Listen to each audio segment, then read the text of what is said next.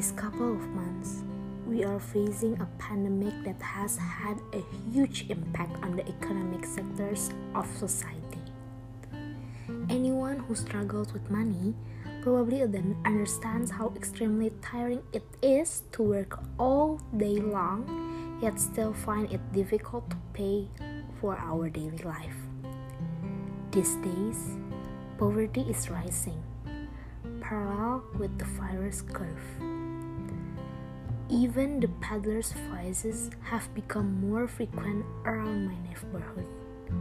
It is very difficult to find people who are willing to buy, so they have to work harder and harder than usual. Comfort is not what they are searching for. They just work in any way to survive.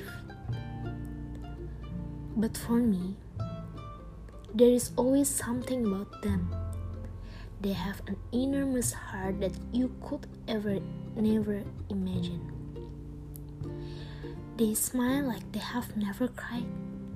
They fight for life like they have never been disappointed and they work like there is no tomorrow.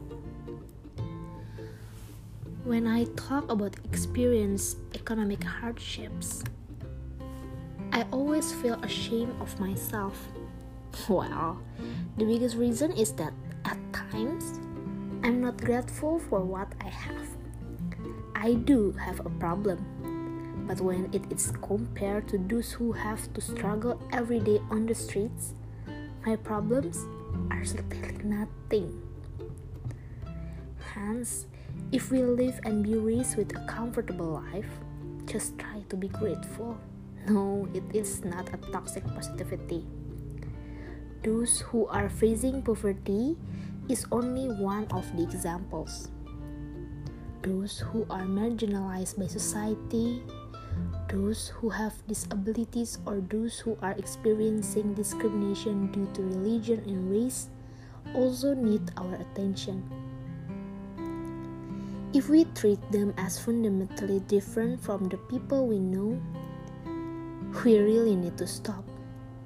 Because if we look at them deeper, we may truly learn from them.